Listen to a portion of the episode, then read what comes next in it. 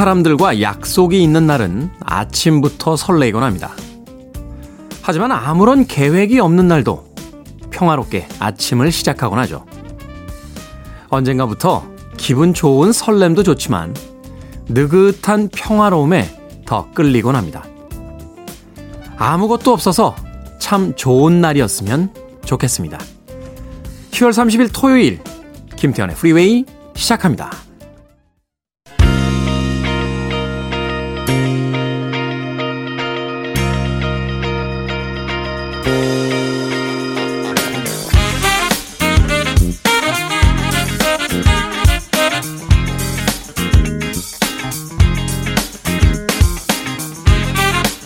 빌보드 kid의 아침 선택 김태훈의 프리웨이 저는 클테짜 쓰는 테디 김태훈입니다. 자 오늘 첫 번째 곡은 1987년도 빌보드 Hot백 차트 이번 주 차트 12위에 올라있던 빌 메들리와 제니퍼 원스의 The Time of My Life 들이었습니다. 이 곡 참 대단했죠. 80년대 후반에 등장했는데 당시에 뭐 여러 번 이야기 드렸습니다만 이 듀오 곡들이 굉장히 히트했던 시절에 예, 또 하나의 슈퍼 히트곡으로서 기록되고 있는 음악입니다. 자, 이 곡으로 시작했습니다. 빌보드 kid의 아침 선택, 김태훈의 프리웨이. 자, 10월 30일 토요일, 1부는 음악만 있는 토요일로 함께 합니다. 그리고 2부에서는요, 북구북구, 북칼럼니스트 박사 씨, 북튜버 이시안 씨와 함께 책 한 권을 온전히 읽어보는 시간을 갖도록 하겠습니다. 오늘은 또 어떤 책을 소개해 주실지 잠시 후에 만나봅니다. 자, 청취자분들의 참여 기다립니다. 문자번호 샵 1061, 짧은 문자는 50원, 긴 문자는 100원, 콩으로는 무료입니다. 여러분은 지금 KBS 2라디오 김태환의 프리웨이 함께하고 계십니다.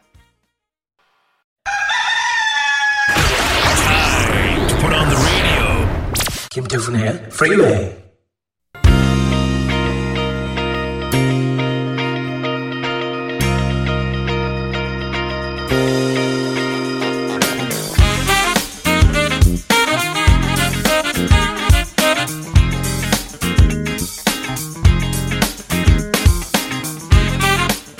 음악만 있는 토요일 세 곡의 노래 이어서 듣고 왔습니다.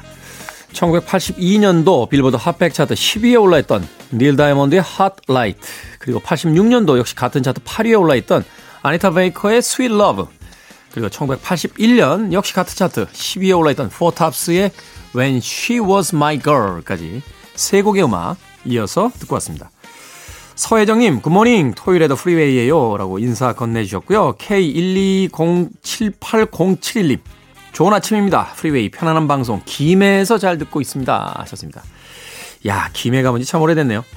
예전에 부산 내려갈 때 가끔 이제 비행기를 타게 되면 김해공항에서 내려서 네, 부산까지 들어가곤 했었는데 최근에는 KTX나 네, SRT를 주로 타고 내려가니까 김해 가본 기억이 몇 년 전인 것 같습니다. 아, 예전에, 예전은 아니고 한 4년 전인가 5년 전에 예, 제 친한 후배가 결혼을 해서요. 예, 김해, 김해 예식장에서 해서 아, 그때 한번 기억이 나는군요. 김해도 맛집이 꽤 많았던 걸로 기억을 하는데 날씨가 다시 좀 따뜻해지면 아, 오래 걸리겠죠? 내년까지 가야 될 테니까 김해 한번 내려보고 싶네요. 자, 2182님, 75학번입니다. 중2 때 팝송이 영어 교육에 큰 도움이 된다는 말에 혹해서 당시에 유행하던 El Cóndor Pasa를 악보까지 구입해서 줄줄이 외워 자랑처럼 흥얼거리고 다녔던 시절이 생각납니다. 김태훈의 프리웨이 파이팅 이라고 하셨습니다. 7호 학번이면 와 엄청나신데요. 어, 근데 아직도 이제 팝 음악 듣고 계시다는 거죠. 음악이 참 좋은 건 이런 건 것 같아요. 우리가 어릴 때 가졌던 취미를 나이 들어서 잃어버리게 되는 경우들이 가끔 있잖아요. 특히나 이제 운동 같은 경우는 나이가 들면 더 이상 그 격렬한 운동을 할 수가 없어서 그만두게 된다거나 혹은 뭐 어떤 취미는 어떤 시기에만 이렇게 머물러 있는 경우들이 있는데 음악 듣기만큼은 처음으로 그 음악의 귀를 틔운 다음부터는 아마도 평생 동안 함께 할 수 있는 취미이자 어떤 삶의 일부가 아닐까 하는 생각이 듭니다. 7호 학번이라고 하셨는데 저는 뭐 그 뒤에 한참 뒤에 학번이긴 합니다만 저희 때도 팝송으로 영어 배우는 학생들 꽤 많이 있었어요. 네. 근데 지금 와서 생각해보면 그렇게 크게 도움이 된 것 같지는 않아요. 왜냐면 팝송 영어 자체가 약간 좀 시적인 가사들이 많아가지고요. 이 의미가 좀 알쏭달쏭할 때가 굉장히 많았습니다. 그래서 한참 당시에 이제 영어 사전을 사용했죠. 사전을 통해서 가사를 해석해 놓고 나서는 도대체 이게 무슨 뜻이냐 하면서 곤란해했던 그런 기억이 납니다. El Cóndor Pasa 아마도 사이먼 앤 가펑클의 예, 폴 사이먼의 작곡이죠. 예, 사이먼 앤 가펑클의 그 El Cóndor Pasa를 굉장히 좋아하셨다. 자랑처럼 흥얼거리고 외우면서 다녔다 하시는 이야기 해 주셨습니다. 2182님 8143님 반갑습니다. 아침 준비하면서 즐겁게 듣게 된 지 얼마 안 된 51세의 주부입니다. 둘째 아들 군 입대한 지 3주 차인데요. 사진을 보니 적응을 잘하고 있는 것 같아 다행입니다 하셨습니다. 군 입대한 지 3주 차면 이제 적응이 끝났죠. 뭐 저희 때와는 완전히 다르긴 하겠습니다만 한 3일 정도는 조금 힘들었던 것 같아요. 생활 자체가 바뀌니까. 근데 그 젊은 나이가 가지고 있는 미덕 중에 또 하나가요. 적응이 빠르다는 겁니다. 한 3일에서 일주일만 지나가면 예, 바로 적응하면서 또 새로운 친구들 사귀고 그곳이 마치 예, 오래된 예, 옷처럼 익숙해지면서 어, 편안하게 지내게 되니까요. 너무 걱정하지 않으셔도 될 것 같습니다. 8143님. 자, 음악 듣습니다. 1980년 빌보드 핫백 차트 20위에 올라있던 레오 세이어의 More Than I Can Say 그리고 1983년도 역시 빌보드 핫백 차트 1위에 올랐던 케니 로저스와 돌리 파튼이 함께한 the Stream 두곡 이어집니다.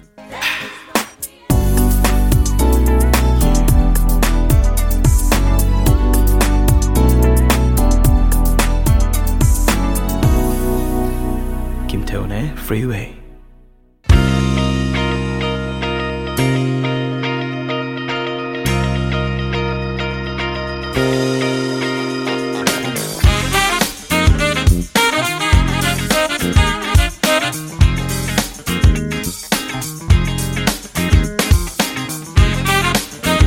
빌보드 kid의 아침 선택 KBS 2라디오 김태훈의 프리웨이 음악만 있는 토요일 함께하고 계십니다.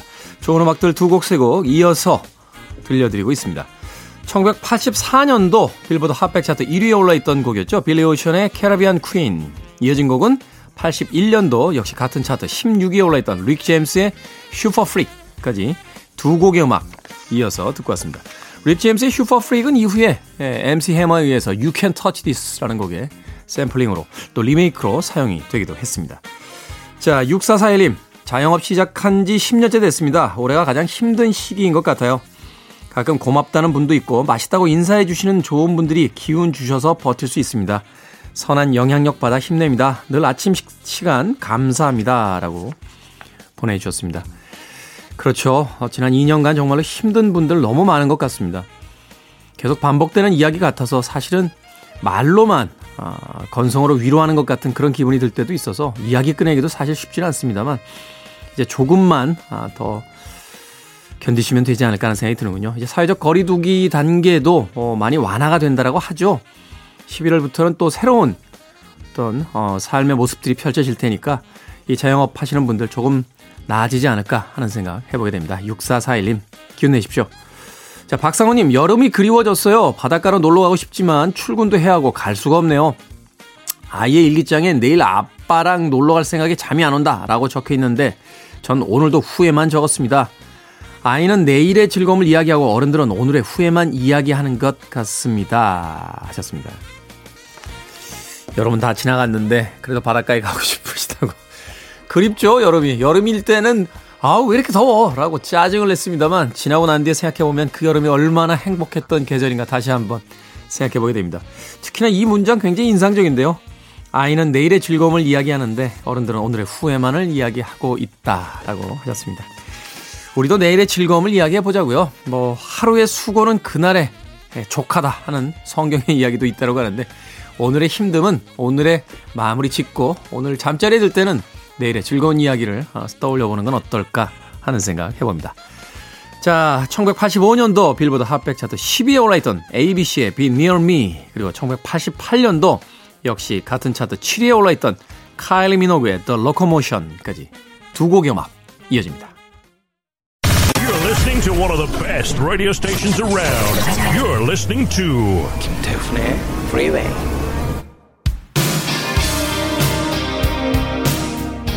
빌보드 kid의 아침 선택 KBS 2 라디오 김태훈의 프리웨이 함께하고 계십니다.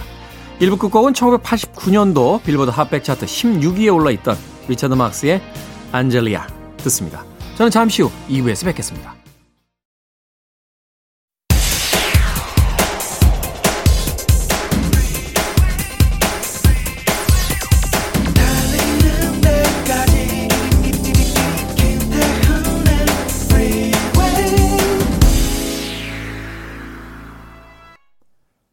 김태훈의 프리웨이 10월 30일 토요일 2부 시작했습니다. 2부 첫 번째 곡은 The Boo Radleys의 Wake Up Boo 들렸습니다. 자, 2부에선 예고해드린 대로 잠시 후 북구북구 코너 진행합니다. 책 한 권을 온전히 읽어보는 시간이죠. BookTuber 이시안 씨, book 칼럼니스트 박사 씨와 함께합니다. 잠시 후에 만나봅니다.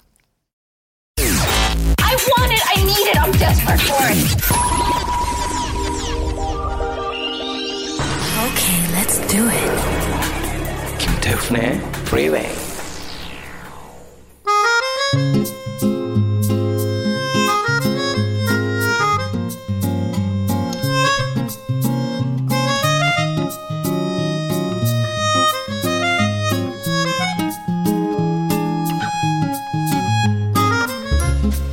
애청자 박소영님께서요, 멋진 음악과 책이 있는 프리웨이의 주말 산책이라고 표현을 해주셨습니다. 산책 파트너는 바로 이분들이죠. 북구북구 북튜버 이시안 씨, 북칼럼니스트 박사 씨와 함께합니다. 어서 오세요. 네, 안녕하세요. 반갑습니다. 반갑습니다. 야 이제 완연한 가 완연한 가을이란 건 좀 이상한 것 같아요. 곧 완연한 겨울입니다. 그러니까 어 어딘가에서 슬쩍 머물다 지나쳐 버려 가는 그런 계절, 가을. 오늘 박사 씨의 의상은 완전히 가을 가을 하시거든요. 지금 네. 긴 코트에 머플러를 탁 늘어뜨리고. 아, 근데 정말 계절을 정확하게 맞춰서 옷을 입으신 것 같아요. 여름에는 되게 여름여름한 느낌인데 아 가을에는 또 가을가을한 느낌이 나잖아요. 그런 면에서 제가 참 애매해요. 이게, 이게 무슨 계절인지 헷갈려가지고 거의 뭐 반팔 입다가 그냥 롱패딩으로 바로 넘어가는 듯한 그런 느낌이기 때문에. 아 근데 네. 진짜 이 모든 옷을 입어줘야 한다는 게 참 숙제입니다 저한테는 음. 이 정말 이 사계절에 있는 나라라고 하는 거는요 아 정말 살기 어려운 것 같아요 재미도 있지만 사실은 그렇죠. 그러니까 우리나라 사람들이 참 그 근면 성실하다. 예전에 이런 이야기 많이 했던 게 계절이 계속 바뀌니까 맞아요 이게 서두르질 않으면 네. 이제 따라갈 농- 수가 없어요 그렇죠. 이제 농사일을 주 그 산업으로 했던 우리나라 입장에서는 이게 따라갈 수가 없는 상황이 되는 거고 그런 면에서 또 산업적인 측면에서 보면은 이옷 파시는 분들은 정말 대목이잖아요. 그렇죠 매 계절마다 새 옷을 팔 수가 있으니까 소비자 입장에서는 사실은 이제 생활비 많이 들고 그렇죠. 맞아요 저는 이제 여름 스포츠를 주로 하는데 그 서핑 샵이나 이런 그 샵들 하시는 사장님들은 괴로워하세요. 아 그러겠어요 네, 1년에 3개월 벌어서 1년 사셔야 되거든요. 그러게요 어. 왠지 우산 장사와 부채 장사와 거 장사와. 겨울에 예. 스키 타- 하시는 분이 또 그런 생각을 그렇죠. 하시겠고요. 그러게요 사실 이제 사계절이 있다는 게 장점도 있고 단점도 있고 뭐 여러 가지 어떤 그 장단점들이 다 있는 것 같아요. 뭐 우리 입장에선 그 계절을 즐기는 게 최선의 방식이 아닌가 하는 또 생각을 해봅니다. 자 오늘은 아주 유명한 동화라고 할 수 있겠죠. 프랜시스 호지스 버넷이라고 하는 어, 작가의 비밀의 화원을 읽어보도록 하겠습니다. 비밀의 화원. 야 이거 정말 예전에 어릴 때 이런 거 입고 있으면 진짜 소녀 취향이라고.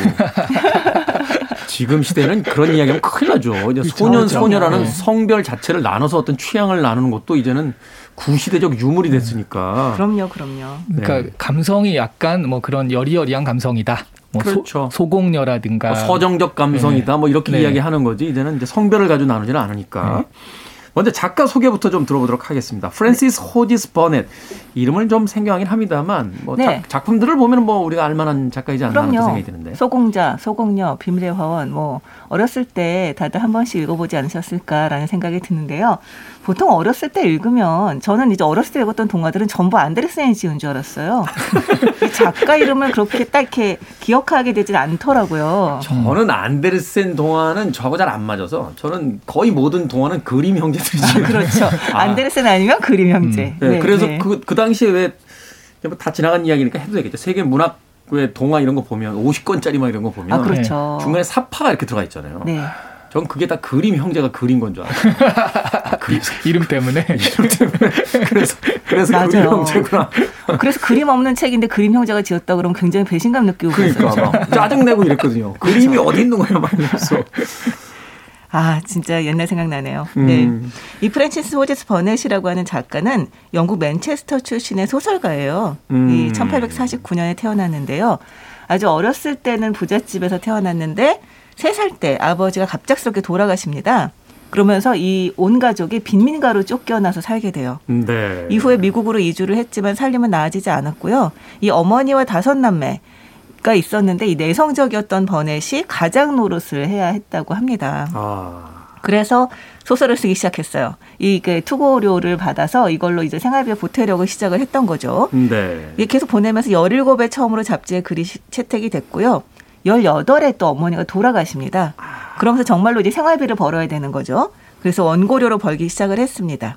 근데 이 어렸을 때 이 고난 이야기가 이, 이 사람의 작품 속에서 굉장히 생동감을 가지고 있어요. 그러니까 겪었기 때문에. 네. 소공녀의 그 주제 어, 줄거리가 그런 거 아닌가요? 그 부모를 잃고 친척 집에 맡겨졌다가 네. 갑자기 그 이제 신데렐라가 되는 뭐 약간 이런 네. 뭐 그런 이런 거죠. 이야기들이잖아요. 그런 거죠. 네네. 그러니까 네. 대부분 이 사람의 작품들이 정말 자신의 경험을 바탕으로 한 고난 이야기에 끝내 행복을 쟁취하는 해피엔딩이에요. 음. 근데 이게 정말 독자들의 호응을 받았던 거죠.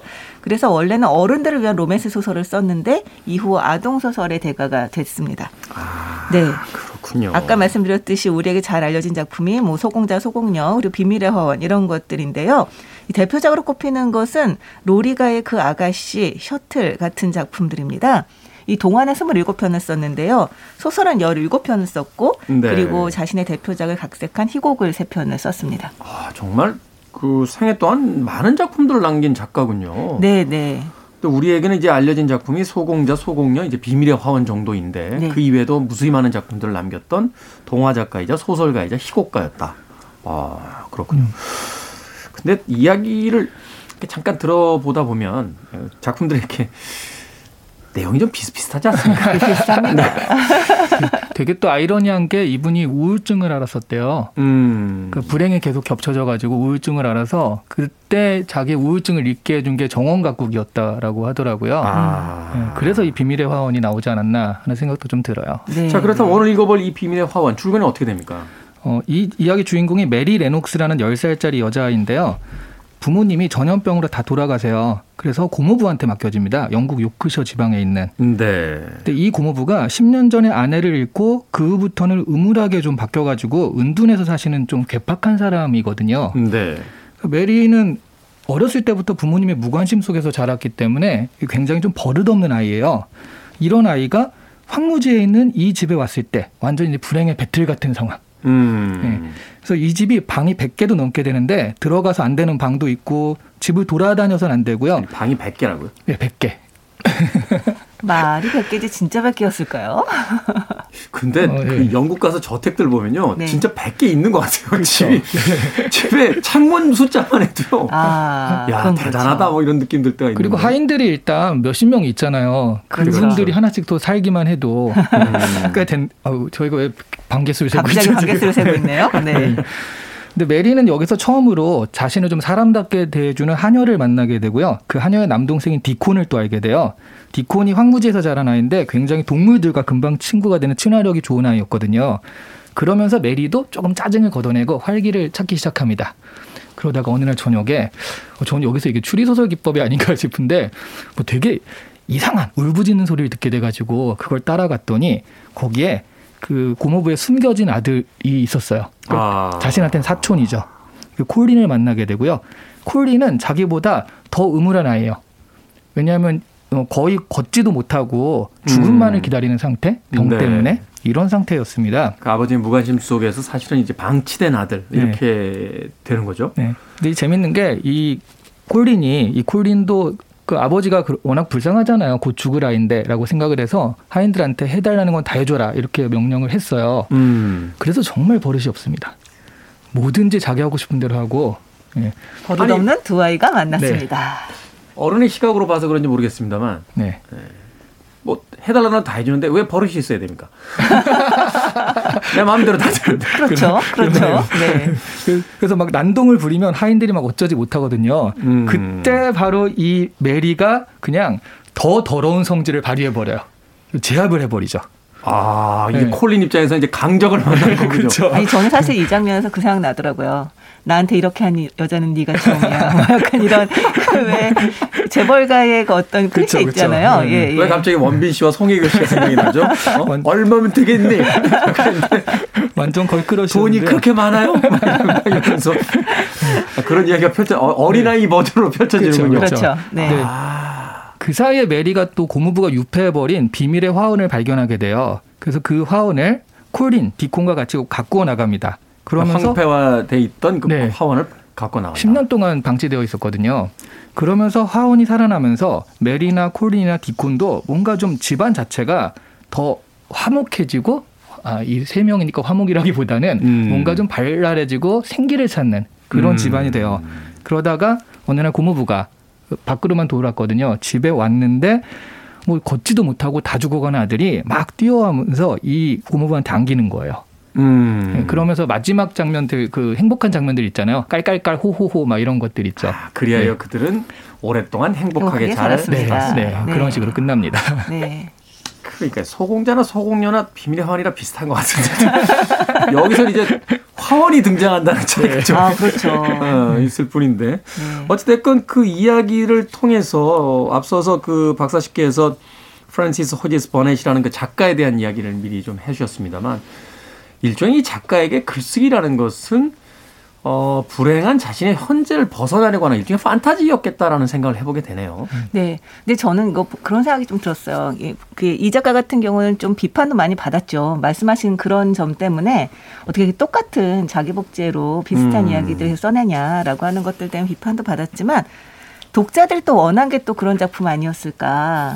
그러니까 그런 어떤 그 삶의 퍽퍽함 속에서 아 정말 마음도 따뜻해지고 진짜 아 나에게도 어떤 희망이 있을 수 있겠다라는 생각을 주고 이제 그런 어떤 그 정말 이제 불행했던 사람들이 행복해지는 이야기들이 이런 것들이 이 작가한테 계속 요구했던 게 아닐까 음. 그리고 그 작가 또한 거기에 또 부응하고 싶었던 게 아닐까 이런 생각도 좀 하게 되더라고요.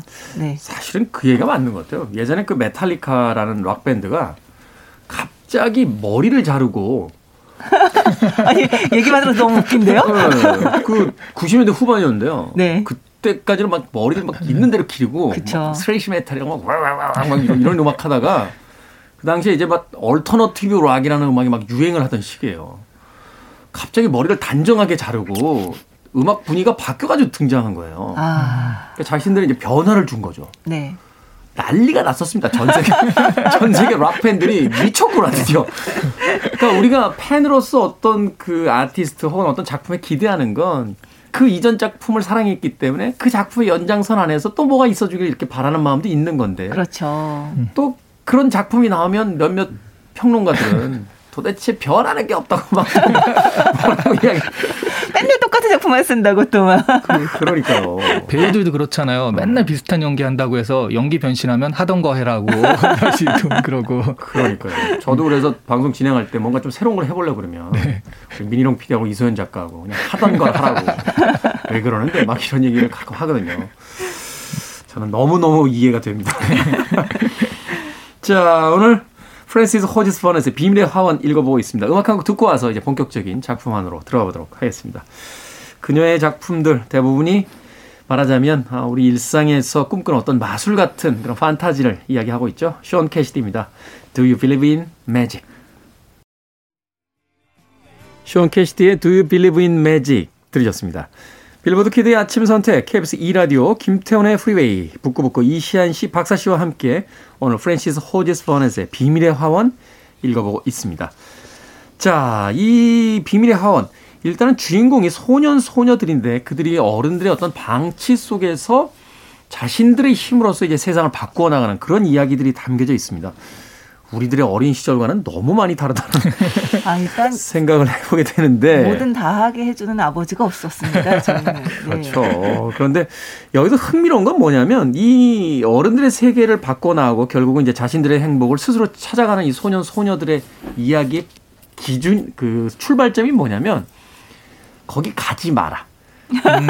이거 하지 마라. 네. 그렇죠. 하는 걸다 네. 무시해요. 네. 그러니까 어른들의 어떤 기성의 질서, 어떤 기성의 체계에 대해서 그 저항, 이걸 저항이라고 봐야 되는지 모르겠습니다만 아 무 생각이 없었던 것 같아요. 네. 저택을 돌아다니지 마라라는 금기에 대해서 그냥 울음소리가 나니까 아무 생각 없이 따라가고 음. 예, 이런 식으로. 그 이야기 이- 속에 나오죠. 메리는 정말 어른들이 하지 말라고 하는 걸 안 해본 적이 없어서 권위에 복종해 본 적이 없어서 그러니까 어른들의 말을 듣는 법을 모르는 애, 애인 거죠. 얘는. 이 게, 네. 이게 이야기하고 있는 게 뭘까요? 이 작품을 통해서 이 작가가 우리에게 이야기하고자 하는 게. 이게 사실은 뭐 네. 그 흥미로운 캐릭터의 하나로서 그냥 묘사되는 것일 수도 있겠습니다만 말하자면 어른들의 어떤 보살핌의 부재 속에서 성장하는 아이들의 어떤 그 모습 같은 것들이 이 안에 담겨져 있는 것. 저는 네. 그래서 사실 프란시스 호지스번에서 이 비밀의 화원을 다시 읽어보고 나서 이건 19세기의 일종의 힙합이라는 생각이 들었어요. 어, 어른들의 부모의 부재 속에서 뭐 그 세상을 향해서 왜 격한 메시지를 전달하는 그 힙합 음악이 출발했듯이 네. 이 19세기의 동화라는 건 어쩌면 너무 일찍 부모로부터 소외돼 버린 아이들의 이야기를 판타지로 꾸며낸 것이 아닐까 뭐 네. 그런 생각도 해보게 됐는데요. 네, 네. 근데 저는 오히려 오히려가 아니라 저는 그런 생각이 좀 들었는데요. 우리는 아, 얘 진짜 어른들 말 안 듣는다라고 생각을 했는데 이 소설을 보면 어른들의 말 중에서 들을 만한 말이 없어요. 그러니까 뭐 이를테면 저택을 돌아다니지 마라 하는 것도 근거가 없고요. 그러니까. 뭐, 네, 여기서 이를테면 정말 지켜야 할 어른들의 말이라는 게 없는 거죠. 그 어른들의 말 중에서 이 저택 돌아다니지 마라. 그러니까 말하자면 자기의 어떤 상처 같은 거를 이제 드러내지 않기 위해서 일종의 그 쉴드를 쳐버린 거잖아요. 그렇죠. 그냥 어. 말썽 피우지 마라, 뭐 하지 마라. 이거는 정말 정말 어른의 편의에 의해서건 아니면 그냥 자기 자신의 상처 때문에서건 그냥 어른들의 생각에서 하는 거지 실제 아이들을 생각해서 하는 말을 하는 사람은 두 명밖에 없습니다. 여기서 음. 이한 명이 여기 나오는 디콘과 마사의 어머니 죠. 네. 이 수잔 수업이라고 하는 이 굉장히 현, 현명한 이제 어머니죠. 이 어머니는 아이들에게 정말 필요하고 꼭 아이들이 원하는 게 뭔지를 아는 사람이고요. 또한 명은 여기 등장하지도 않는 의사인데요. 되게 이제 그런 유명한 이제 의사인데 이제 이, 이 아이를 너무 과보호를 하니까 애한테 붙여놓은 장치를 다 떼고 애를 나가서 신선한 공기를 마시게 해라. 뛰어놀게 하면 된다. 이렇게 말하는 의사가 잠깐 그 이야기 속에 나옵니다. 네. 이 어른 둘바, 둘을 제외하고는 어느 누구도 사실은 아이들을 위해서 뭔가를 하는 사람이 없는 거죠. 음. 근데 여기서 저는 굉장히 재밌는 구절이 있었는데요. 이 마사라고 하는 하녀가 자기 어머니인 그 수잔이 했다는 얘기를 전해줍니다. 이게 요크셔 사투리로 하는 거라 여기 번역에서는 또 이렇게 막 제가 알 수 없는 어떤 지역 사투리로 했는데 제가 네. 한번 읽어볼게요. 우리 엄니가 그러는디 어린아이한테 일어날 수 있는 진로 나쁜 일 두 가지는요. 절대로 지 마음대로 하지 못하게 하는 거하고 언제나 지 마음대로 하게 해주는 거래이.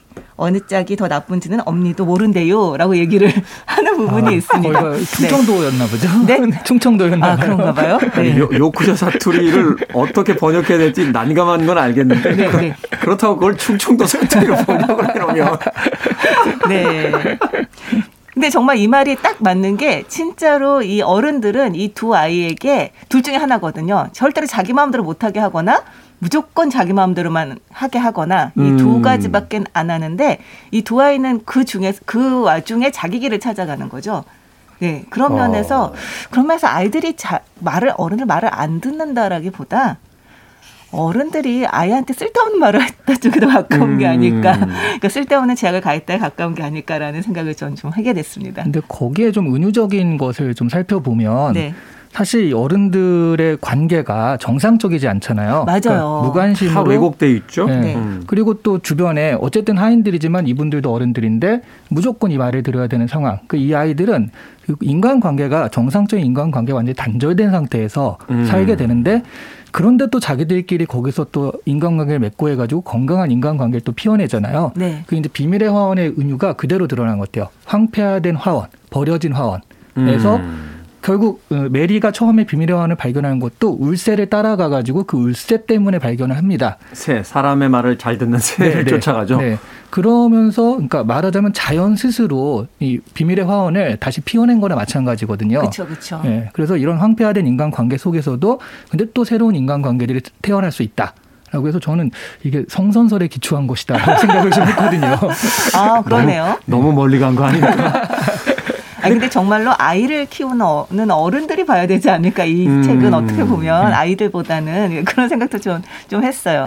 사실은 그런 네. 생각 해보게 돼요. 그 동화라는 것은 어른을 비추는 거울이다 뭐 그런 이야기도 있는데 네. 여기서 사실 아이들을 위한 이야기처럼 꾸며져 있습니다만 그 왜곡돼 버리고 그 자신들의 눈높이로서 아이들을 자꾸 그 통제하려고 하는 어른들의 모습들을 보여주잖아요. 그런데 네.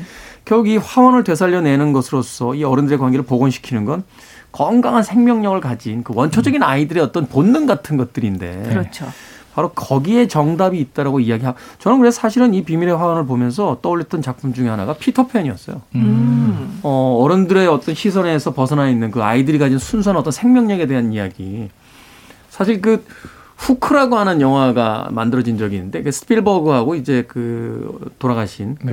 로비 윌리엄스가 이제 네. 주연을 맡았는데 어른이 돼버린 피터팬의 이야기거든요. 자기- 피터팬이었죠. 네, 자기가 피터팬인 걸 잊어버린 피터팬의 이야기예요. 그러면서 그 자기 아들에게 막 그 약속 다 어기고 하지 말라고 막 괴롭히고 하는 그 아빠가 돼버린 그 이야기인데 그 영화가 이제 시사가 됐을 때 많은 어른들이 그 영화를 보면서 울었다는 거죠. 음. 바로 그런 모습들 우리가 잃어버린 어떤 것들을 바로 이 비밀의 화원에서 발견하게 되는 것이 아닐까 또 네. 그런 생각도 해보게 근데 됩니다. 정말 피터팬 얘기가 나오니까 드는 생각이 피터가 굉장히 구조가 비슷한 것 같아요. 음. 이 비밀의 화원이라고 하는 곳이 어떻게 보면 정말 웬디와 피터팬이 사는 그런 세계일 수도 있는 거죠. 네버랜드 같은 네네. 음, 그런 또 느낌이 있군요. 야 그렇게 보면 이제 모든 동화라는 것이 결국 다양한 줄거리와 플롯을 가지고 결국은 우리가 잃어버린 것이 무엇인가를 이제 찾아가는 여행이다. 뭐 이렇게 볼 수도 있겠네요. 어찌됐건 저는 이 소설을 이 동화를 옛날에 보면서 어, 참 많이 꿈꿨어요. 어, 맨날 저한테 그 뭐라고 하는 우리 엄마가 아니라 우리 엄마는 어딘가 따로 있을 거야. 돈, 마, 돈 많은 아빠하고 엄마가 언젠간 찾아오겠지 하면서 참 동화를 봤던 이런 것이 소공녀 같은 동화의 부작용입니다. 아니 근데 아이들은 그걸 보지 않아도 원래 그렇게 생각하지 않나요? 엄마는 개모야! 막 약간 이러면서 뛰쳐나가고. 심지어는 엄마 어머니가 어머니 입으로 그러셨어요. 다리 밑에서 주워왔다고. 아. 그럼요. 우리 엄마도 그랬는데. 그러니까 같은 엄마는 아니겠지 설마? 그 다리는 어딘지 아이들이 참 많았던 것 같아요. 자, 이런 줄거리뿐만이 아니라 이 책이 참뭐 오랫동안 사랑받는 이유 중에 하나가 바로 이 그 영국의 요크셔라고 하는 그 지역에 대한 아주 아름다운 풍광에 대한 묘사들이 있습니다. 네. 그 부분들이 사실은 어릴 때는 사실은 줄거리를 쫓아가면서 읽었습니다만 이번에 다시 읽게 되니까 사실은 저는 그 요크셔 풍광에 대한 부분들이 굉장히 인상적으로 다가왔거든요. 어떻게 맞아요. 읽으셨어요? 두 분? 네. 게다가 이제 메리 같은 경우는 인도에서 왔잖아요. 그러니까 인도라고 하는 지역의 어떤 그 기후적 특성과 이 요크셔의 그 황야의 풍광이 굉장히 비교가 돼서 네. 또 굉장히 또 선명하게 또그 매력이 드러났던 게 아닌가 하는 생각이 저는 좀 들어요. 아, 근데 저는 사실은 이 황야 묘사를 보면서 딱 떠오르는 게 바스커빌가의 개 사건이 떠오르거든요. 너무 멀리 간 거 아닙니까? 같이 봤죠. 네, 너무- 어디선가 시체가 발견되는. 너무 멀리 간 거 아닙니까 이거? 그 너무 유사한 느낌이어가지고 황무지라는 것이 사실은 그 영국의 어떤 그 이 대저택이라고 합니다만 도심을 벗어난 그 시골에서의 대저택 약간 음산한 기운들도 있잖아요. 맞아요. 몰락한 귀족들 예전에 어셔가의 몰락이라는 책도 있어요. 여러분 왜 그러시죠 지금? 왜 비밀의 화원 보면서 자꾸 그런 생각을 근- 하시죠? 근데 그런 거 있대요. 유럽 부동산을 팔 때요. 성 네. 같은 것들이 나오잖아요. 거기에 성에 유령 한두 명쯤은 살아야지 그게 진짜 오래된 성이고 좋은 아. 성이다. 뭐 이런 얘기가 있대요. 아니 근데 그거는 우리나라도 마찬가지예요. 한옥에는 음. 다 한두 명쯤은 계시다라고 얘기들을 하지요. 예. 대한 한옥인 협회에서. 큰일 납니다. 예. 아니 우리 선조들을 모셨던 곳인데. 예. 그렇죠. 사실 그 영화에서도 그런 느낌 가끔 받는 게 예, 있는데 그 007 스카이폴 같은 경우 보면 마지막에 그 저택으로 이제 가서 그 최후의 어떤 결전을 벌이잖아요. 근데 그 저택의 분위기가 사실은 음. 사람들이 다 떠나버린 활기를 잃어버린 어떤 성의 그 어떤 그 피폐한 모습 같은 것들이 다 이렇게 느껴져서 안개가 막 껴있고 그 추운 어떤 그 높은 그 위치에서의 어떤 기온 같은 것들이 이렇게 느껴졌을 때 사실은 그런 이미지들이 처음에 이 비밀의 화원에 이제 그 네. 등장하는 저택의 맞아요. 이미지가 바로 그런 네. 이미지가 아니었나 하는 또 생각을 네. 해보게 되네요. 그래도 빈 방이 100개나 있는 저택에서 한번 살아는 보고 싶다 하는 생각. 하인들 없이는 싫습니다. 저는. 매일 매일 몇 년을 살았는데 한 번도 안 가본 방도 있을 거야. 하인은 있어야죠. 하인 없이 100개 방을 언제 치웁니까? 그렇죠, 그렇죠. 네, 큰일 나죠. 자, 음악 한 곡 듣고 와서 계속해서 이제 책에 대한 이야기 더 나눠보도록 하겠습니다. 몬티 파이튼의 음악 준비했습니다. 이 몬티 파이튼은 사실은 그 영국의 코미디 그룹이에요. 희극 그룹으로 알려져 있습니다. 어, 여러 평론가들의 평에 따르면 비틀즈가 음악계에다가 남긴 듯한 영향을 몬티 파이튼은 희극계에 남겼다 하는 이야기인데 이 Always Look on the Bright Side of Life라는 곡이에요. 이 곡 혹시 영화 보셨는지 모르겠는데 이 몬티 파이튼의 성배라는 영화가 있거든요. 이 등장 배우들이 십자가에 매달려요. 근데 옆 사람이 막 불평합니다. 이다 죽게 생겼다고. 이제 죽는구나 막 이러는데 주인공이 그 십자가에 같이 십자가에 매달려 있는데 옆 사람을 보면서 이야기합니다. 언제나 인생의 밝은 면을 봐야 돼. 하면서 십자가에 매달린 죄수들이 부르는 노래예요. 몬티 파이튼입니다. Always look on the bright side of life. Free your mind.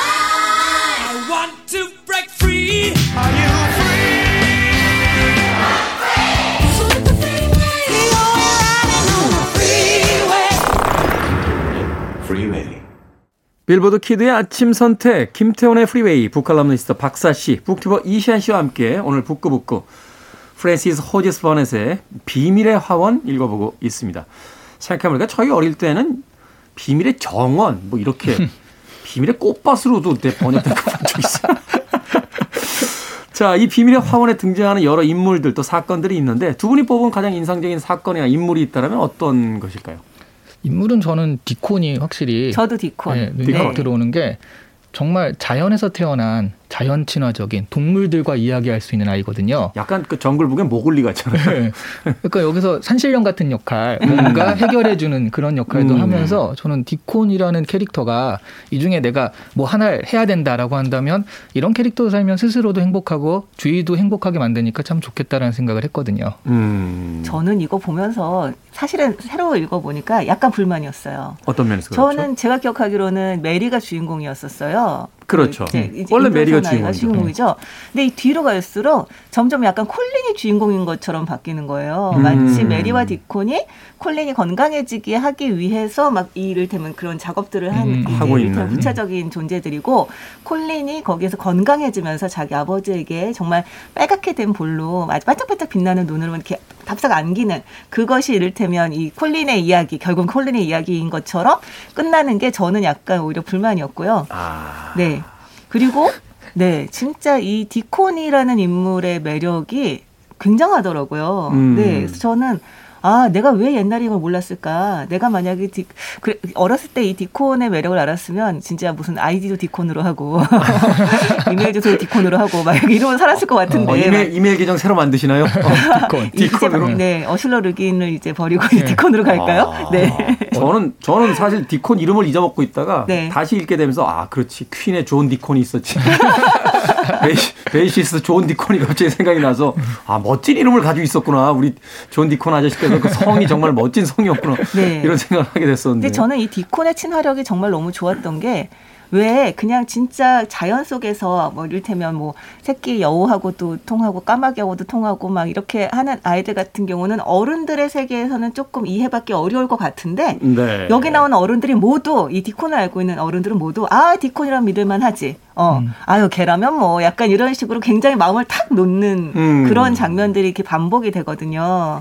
그래서 그 장면을 보면서 이 아이의 친화력이 어른들과 사람들과 이 모든 모든 이를테면 교류할 수 있는 모든 존재를 아우르는 이 친화력이라고 하는 게 정말 너무 매력적이라고 생각을 했어요. 네. 그- 그리고 거기서 그치는 게 아니라 친화력뿐만 아니라 이 아이는 뭐든지 죽어가는 식물도 다 살릴 수 있잖아요. 그렇죠. 래서 화원도 사실은 10년 동안 황폐돼서 안 됐는데도 메리 혼자 못했지만 디콘이 도와줬기 때문에 가능하잖아요. 그렇죠. 생산력도 굉장히 뛰어나다. 그럼요. 이 친구는 뭐 농부나 아니면 그러니까요. 목축을 디콘- 해도 엄청난 네, 큰 네. 부를 거둘 것이다. 일종, 일종의 이, 소, 이 동화 속의 마법사잖아요. 네, 그렇죠. 그렇죠. 자기 집 옆에 또 텃밭을 하는데 그 텃밭에서 키우는 디콘이 키우는 양배추나 디콘이 키우는 감자는 다른 데의 두 배다. 이런 얘기도 나오거든요. 네. 조만간 아이디 디콘으로 바뀌실 것 같은데요. 그 바로 이런 매력이 그 우리가 어릴 때 읽었던 동화 이미 다 알고 있어라고 하는 동화를 새롭게 읽어냈을 때의 어떤 즐거움 같은 게 아닌가 하는 네. 생각이 들어요.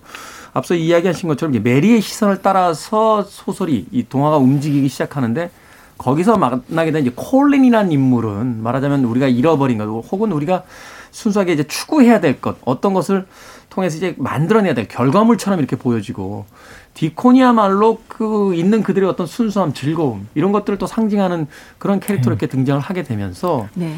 그 우울하고 그 사실은 회색빛으로 그 침전당에 있던 어른들의 세계를 이제 변화시키는 여러 가지 어떤 일들이 벌어지잖아요. 그렇죠. 참 그러면서 어 작품이 새롭게 읽힌다 하는 생각을 다시 한번 해보게 됐어요. 네, 어. 디코는 일종의 황무지의 이를테면 인격화? 가 아닐까라는 음. 생각도 드는 게 정말 디코는 황무지에서 계속 살면서 우리가 그냥 겉으로 보기에는 아무것도 없을 것 같은 그 안에서 계속 이제 계속 시시때때로 일어나는 생명에 대한 이야기를 계속 하고 있잖아요. 네. 정말 아이디가 곧 바뀌시겠는데요. 박디콘이 푹 빠지셨어요. 박디콘이라고 불러주세요 이제부터. 근데 한편으로 생각해 보면 이런 생각도 좀 들었습니다. 이 동화가 이 지금의 동화와는 많이 다르구나라는 생각을 하게 됐는데. 네. 그 당시에 나왔던 많은 동화들, 뭐 비밀의 화원뿐만이 아니라 또 다른 어떤 작가들의 동화들을 이렇게 보면 주인공들이 다 소년 소녀겠죠. 당연히도 아이들인데 그들이 모험을 합니다. 그래서 가장 어린 시절에 즐겨봤던 뭐 동화라고 한다면 뭐 보물섬이라든지 15소년 음, 표록이라든지 뭐 정글북 같은 작품들 또 뭐 비밀의 화원이나 이제 소공녀나 소공자 같은 작품들도 마찬가지죠. 아주 그 작은 모험이라고 볼 수 있는 어떤 자신들만의 모험을 통해서 그 세상을 변화시키고 스스로도 성장하는 이야기들이 담겨져 있잖아요.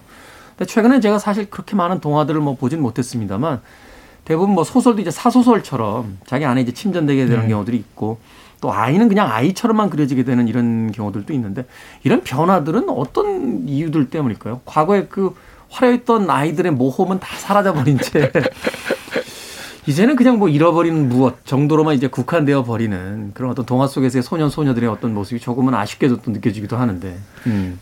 근데 약간 아, 현대적인 해석을 좀 하자면 과거에는 농경 사회에서는 정말 세상이 안 변했잖아요. 음. 항상 똑같았고 음. 그랬을 때 뭔가 변화하는 요소는 아이들이 그동안 그러니까 그런 어떤 관습이라든가 이런 데 물들지 않은 아이들이 뭔가 다른 행동을 했을 때 변화가 일어난다면 요즘에는 사회 자체가 워낙 빠르게 변하니까 아이들이 뭐 이렇게 좀 한다 하더라도 사회 자체가 워낙 빠르니까 아이들의 그런 튀는 행동이나 이런 것들이 따라잡지 못하는 게 아닌가 하는 음. 생각도 조금 해요. 세상의 어떤 절대적 변수로서 지금 존재하지 못하게 네, 되는 네. 그런 이유가 또 있는 것 같다라는 또 생각. 사실 사실 좋은 좋은 모험 소설들은 굉장히 많이 나왔잖아요. 음. 그리고 사실 지금도 엄청나게 이제 읽히고 있고요. 그러니까 비밀의 화원 같은 경우도 처음 소설이 나왔을 때 이후 한 번도 절판된 적이 없다. 라고 하거든요. 아, 대단하네요. 그렇죠. 그러니까 사람 아이들 같은 경우는 지금도 소공자 소공녀 비밀의 화원 이런 것들은 계속 읽고 있을 것이고 그런 것들이 또 아이들에게 또 여전히 우리에게 줬던 것 같은 영향을 주고 있을 것이고 그런 면에서 아 뭐 꼭 새로운 노모설이 필요할까 약간 이런 생각을 한 게 아닐까 싶기도 하네요. 예. 고전으로서 존재하는 동화들이 있기 때문에 네. 뭐꼭 그것을 시기적인 분류를 통해서 뭐 그때는 그랬고 지금은 안 그렇다 이렇게 나눌 필요는 없을 것 같다라고 이야기를 해주신 것. 그리고 또 지금의 작가들이 권선징악을 좀 믿지 않는 예. 그래서 이제 창작을 하거나 그럴 그거- 때도 그건 분명히 좀 있는 것 같아요. 네. 그러니까 그때처럼의 어떤 순진한 세계관에선 좀 많이 벗어나 있는 게 아닌가. 네. 그러다 보니까 이제 고전 같은 동화는 좀 다른 형태의 어떤 글들이 쓰여지고 있는 게 아닌가. 네, 네. 그리고 사실 요즘 아이들한테는 그게 필요할 수도 있고요.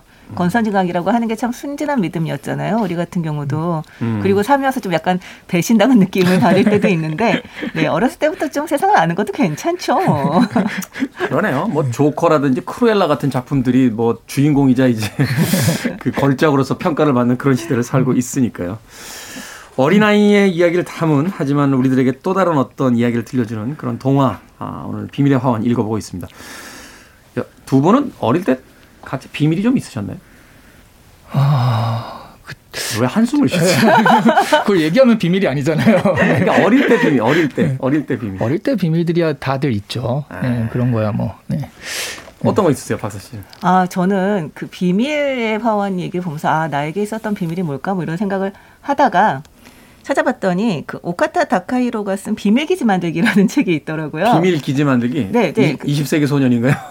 그러니까 뭐 어린아이들뿐만이 아니라 어른들도 네. 자기의 어떤 비밀 기지들이 좀 필요하지 않을까. 아지트라고 하죠, 저희들이. 그러니까 그렇죠, 네. 그렇죠. 그러니까 이를테면 그런 곳에서 좀 쉴 수도 있고. 또 그리고 자기하고만 공유할 수 있는 그 비밀을 공유할 수 있는 사람 몇몇을 불러서 어떤 아, 단단한 공동체를 만들 수도 있고 그런 면에서 비밀이라는 게 어렸을 때도 그렇고 지금도 그렇고 좀 필요한 면이 있겠다 음. 하는 생각이 들었는데 네. 문제는 문제가 있습니까? 그럼요. 네. 지금은요 비밀을 만들 수가 없어요. 기억을 못해. 비밀이라는 걸 기억을 못해요. 남들이 저한테 비밀 얘기를 해도 까먹어요. 너 아. 딴 사람한테 얘기하지 마. 이렇게 얘기해도 야, 딴 사람한테 얘기하기에는 내가 기억을 못한다. 약간 이렇게 되더라고요. 좀 어- 아쉬워요. 그래서 어린 시절에는 네. 비밀을 공유하면 진짜 친구잖아요. 그렇죠, 음. 그렇죠. 근데 비밀을 공유해서 주로 그때는 뭐 누가 누구 좋아한다, 나 누구 좋아한다 이런 거를 비밀을 공유하잖아요.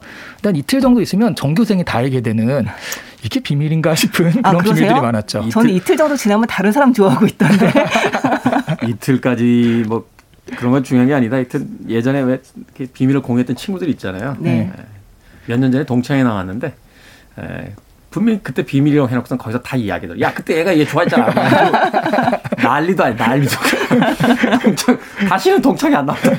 아 진짜 혹시 지금 이 이야기를 듣고 있는 그 저- 아이들 이 계시다 아동들 분이 계시다면 지금 비밀 얘기 함부로 하지 마십시오. 이제 3, 40년 뒤에 저렇게 됩니다. 그렇죠. 특히 비밀 얘기는 엄마한테 하는 거 아닙니다. 한줄 추천사 부탁드립니다.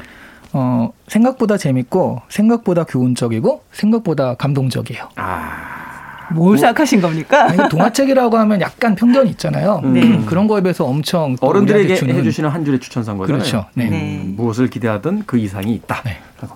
아 저는 이건 식물러들의 필독서다. 식물들의 라고 예. 정원에 대한 그 묘사란 식물에 대한 묘사들. 어, 그럼요. 음. 요즘 코로나 이후에 정말 식물러들, 식물 키우시는 분들 엄청 늘으셨는데요. 이 비밀의 화원 보시면 굉장히 좋아하실 겁니다. 네. 네. 알겠습니다. 식물러들의 필독서다라고 이야기해 주셨습니다. 오늘 북구북구 프랜시스 호지스 버넷의 비밀의 화원 읽어봤습니다. 자 다음 주는 정말 문제작 한 권 읽어봅니다. J.D. 샐린저의 호밀밭의 파수꾼. 전 세계의 암살범들이 사랑하는. 하지만 어, 그것을 넘어서서 어, 말하자면 이제 문학사에 길이 빛나는 하나의 그 자리를 어, 찾아낸 J.D. 샐린저의 호밀밭의 파수꾼. 사실 작품도 작품이지만 이 J.D. 샐린저는 작가도 굉장히 신비로운 작가인데 네. 다음 주에 만나보도록 하겠습니다. 북튜버 이시안 씨, 북칼럼니스트 박사 씨와 이야기 나눠봤습니다. 고맙습니다. 네, 고맙습니다. 감사합니다. 음악 듣습니다. 시크릿 가든입니다. Song from a Secret Garden.